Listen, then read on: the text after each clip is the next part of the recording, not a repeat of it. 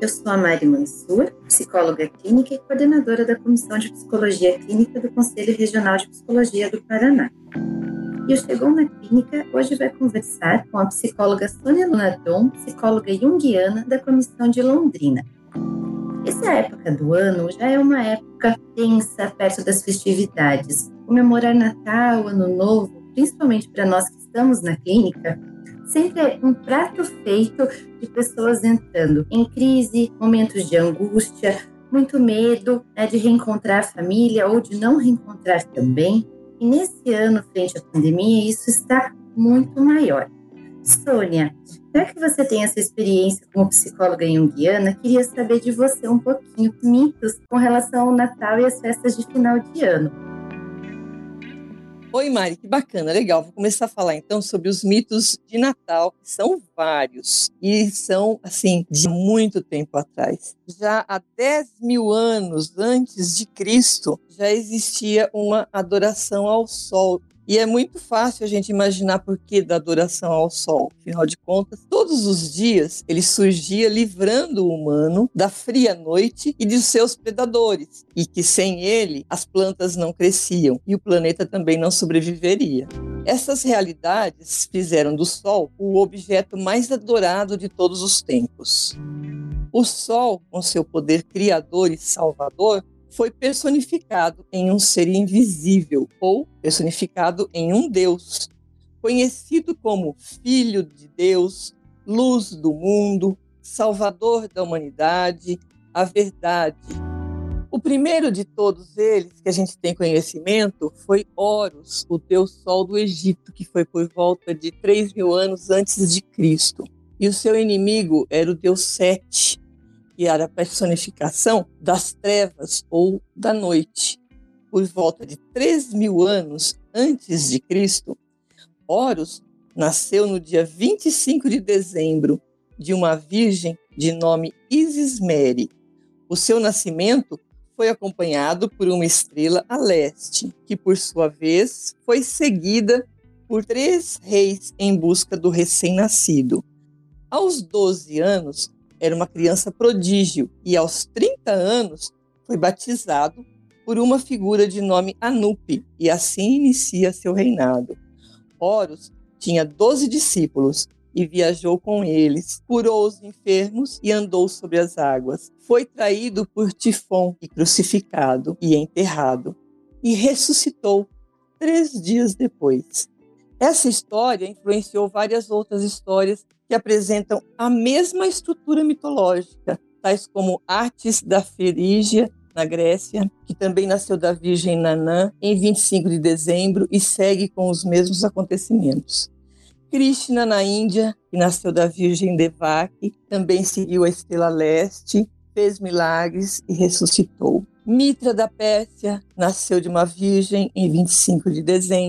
Krishna, na Índia, que nasceu da Virgem Devaki, também seguiu a estrela leste, fez milagres ressuscitou. Mitra da Pérsia nasceu de uma virgem em 25 de dezembro. Doze discípulos praticou milagres e ressuscitou. A estrela do leste, na verdade, é Sirius.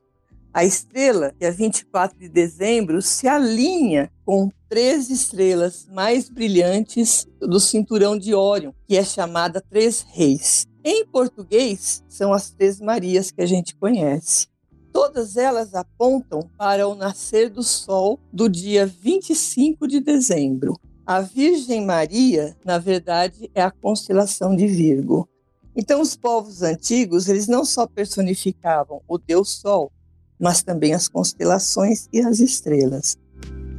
Muito legal, Sônia, toda essa parte dos mitos. Me parece, independente de religião, todos eles são marcados por ciclos: sombra e luz, morte e ressurreição.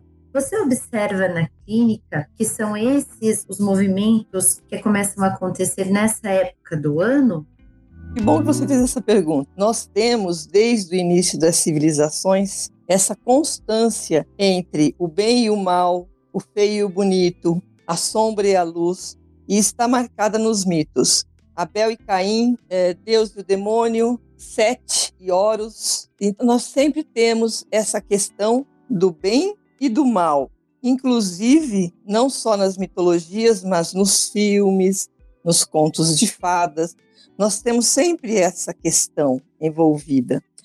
E, paralelamente a isso, nós vemos isso acontecendo na psique humana também. E não seria diferente, claro, porque nós estamos vivendo nesse meio e somos influenciados por ele. Infelizmente, Mari, tanto a religião quanto a política se utiliza dessa questão. Lá atrás, nós tínhamos a religião e a política bem separadas e uma competia com a outra. Viviam fazendo essa competição. Até que no momento lá do cristianismo, elas realmente conseguiram se unir muito bem. Quando eles precisavam de um guerreiro e também de um Messias juntos numa só figura. Essa era uma condição necessária para aquela época política daquele momento. E tanto a religião quanto a política usou isso e usa até hoje esse mesmo arquétipo sendo utilizado a ponto de eu dizer que política e religião se confundem.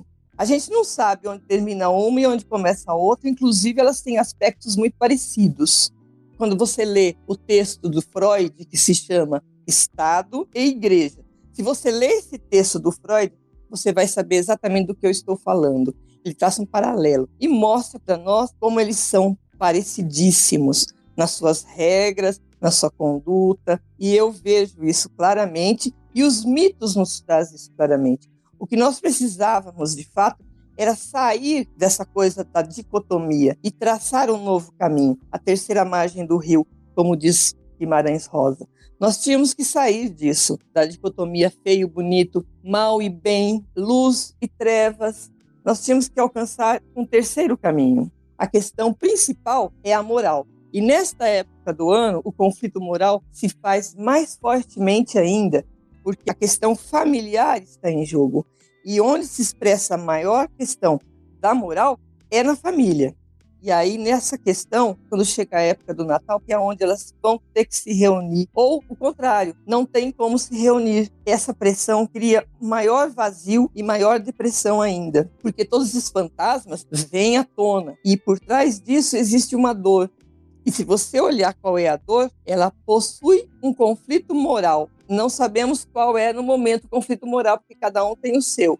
Mas com certeza tem uma base moral nessa dor. E essa época do ano é terrível, terrível, porque a culpa aparece, surge com maior força. E é uma culpa que traz no seu bojo o conflito da moralidade, que muitas vezes se expressa por uma narrativa completamente irracional, sem nenhuma razoabilidade por quê? Porque ela tem um conteúdo moral, emocional, que está lá atrás, um trauma lá atrás, e que a gente verificou que ela vai se fazendo e acontecendo durante a vida da pessoa. Chega no Natal, isso aparece de uma forma muito maior, porque ou ela está junto com a família e tem que lidar com isso, ou ela não está junto da família e precisa lidar com isso. É terrível o Natal nesse sentido a sombra aparece com maior frequência. Exatamente isso, Sônia. Como as pessoas entram em sofrimento, talvez por não aceitar essa questão de que somos ou luz ou sombra, sempre em extremos, faz com que esse sofrimento fique cada vez mais forte. Se você pudesse falar alguma coisa para talvez sair com um presente de Natal que alguém possa se dar nesse momento, o que você falaria? Eu diria o seguinte: cada um de nós temos sim uma individualidade própria e cada um de nós temos também uma universalidade própria. Complicado? Vamos colocar assim: nós fazemos parte de uma coletividade, de um coletivo. Isso é óbvio, né? E o coletivo nos influencia. Mas veja bem, nenhum de nós tem a mesma digital. Então, cada um de nós tem a sua peculiaridade. Então, primeira coisa, nós precisamos respeitar o coletivo e também precisamos respeitar aquilo que nós somos singularmente também. Então, veja, muitas coisas acontecem dentro da família e dentro do coletivo que pode não respeitar a nossa própria sensibilidade instintual, aquilo que nós temos como sensibilidade. E quando eu falo sensibilidade, eu não estou me referindo nem ao pensamento e nem ao sentimento, que são funções racionais da psique. Eu estou falando da intuição e da sensação, que são funções irracionais da psique. Nós temos nossas particularidades, nossas idiosincrasias, que são diferentes de tudo e de todos, porque todo mundo tem a sua própria digital, ninguém tem uma digital igual a outra. Embora nós façamos parte do coletivo, nós temos digitais diferentes. Então, nós precisamos sempre lembrar que temos uma sensibilidade que não é igual ao do coletivo. Então, nós temos que dar esse complemento de, de amor para nós mesmos. Nós temos que dar essa admissão, favorecer-nos com isto. Então, como é que é isso? Essa questão de achar que tudo que vem do coletivo nos influencia e que somos um robozinho por causa da questão do coletivo. Não é real. Se existe numa casa cinco irmãos, nenhum deles é igual ao outro. Por quê? Porque cada um deles tem a sua própria sensibilidade. Essa contemplação daquilo que a gente é pode durar muitos anos para a gente compreender, para a gente verificar, para a gente ver, mas vale a pena. É um processo é o dia a dia, dia a dia. Então, se nesse Natal, se nesse Ano Novo a gente tiver alguma coisa nova que a gente possa fazer, talvez seja essa. Talvez seja de colocar um olho para dentro e um olho para fora.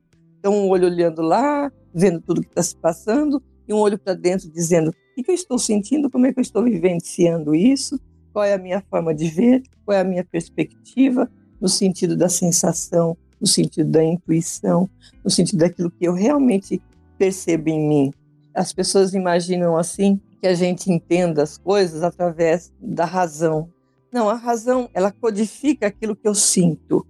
Ela não é aquilo que eu sinto. Quando eu sinto tristeza, eu sei que é tristeza depois que eu codifiquei. Mas eu codifiquei com a razão. Antes disso, eu só senti. Então, muitas vezes a gente sente sem saber o porquê. O porquê só vem depois. Então, vamos ser honestos com a gente mesmo. Acho que esse é o maior presente que a gente consegue se dar. Estar bem com a gente mesmo. Olhar e estar bem com a gente mesmo. Falar, não, peraí. Primeiro eu vou olhar para mim. Vou ficar comigo. Primeiro é comigo. Depois eu fico com você ou com vocês. Mas primeiro eu vou ficar comigo. Acho que esse é um grande presente que a gente pode dar para a gente mesmo. Que lindo isso, Sônia. É exatamente isso.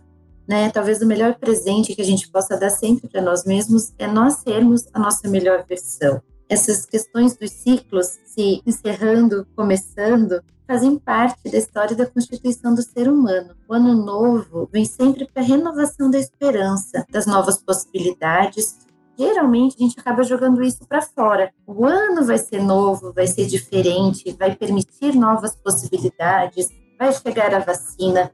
Esse ano da pandemia pode ser considerado uma virada de ano terapeutizada, por assim dizer, pois a mudança de ano precisa ser interna e individual para quem às vezes vai estar sozinho, está se sentindo muito mal com isso, né? Na verdade, todos nós precisamos renascer internamente. Esse é um momento de como a gente precisa urgentemente olhar para dentro de nós mesmos, para que a gente possa ficar bem, independente do que esteja acontecendo no mundo, do caos que esteja acontecendo por aí. Então, é fundamental aprender a ter esses momentos de se olhar, sem achar que isso é individualismo, que isso é um pecado, que isso é errado. A gente precisa aprender a se colocar em primeiro lugar. Né? Então, se esse foi um ano muito difícil, né, ou está sendo, ou você já está com medo né, que essa virada, que essas festas possam ser, comece a olhar para você e prestar atenção nisso que te incomoda, para que você possa estar cuidando disso. Porque, de fato, como a Sônia bem colocou, o melhor presente que você pode dar para você é cuidar de você e de mais ninguém. Obrigada por nos acompanhar até aqui. Esse foi o Pod Psi, chegou na clínica sobre festas de fim de ano. Sempre acompanhe o Conselho Regional de Psicologia nas redes sociais e no nosso site e nos vemos no próximo. Obrigada.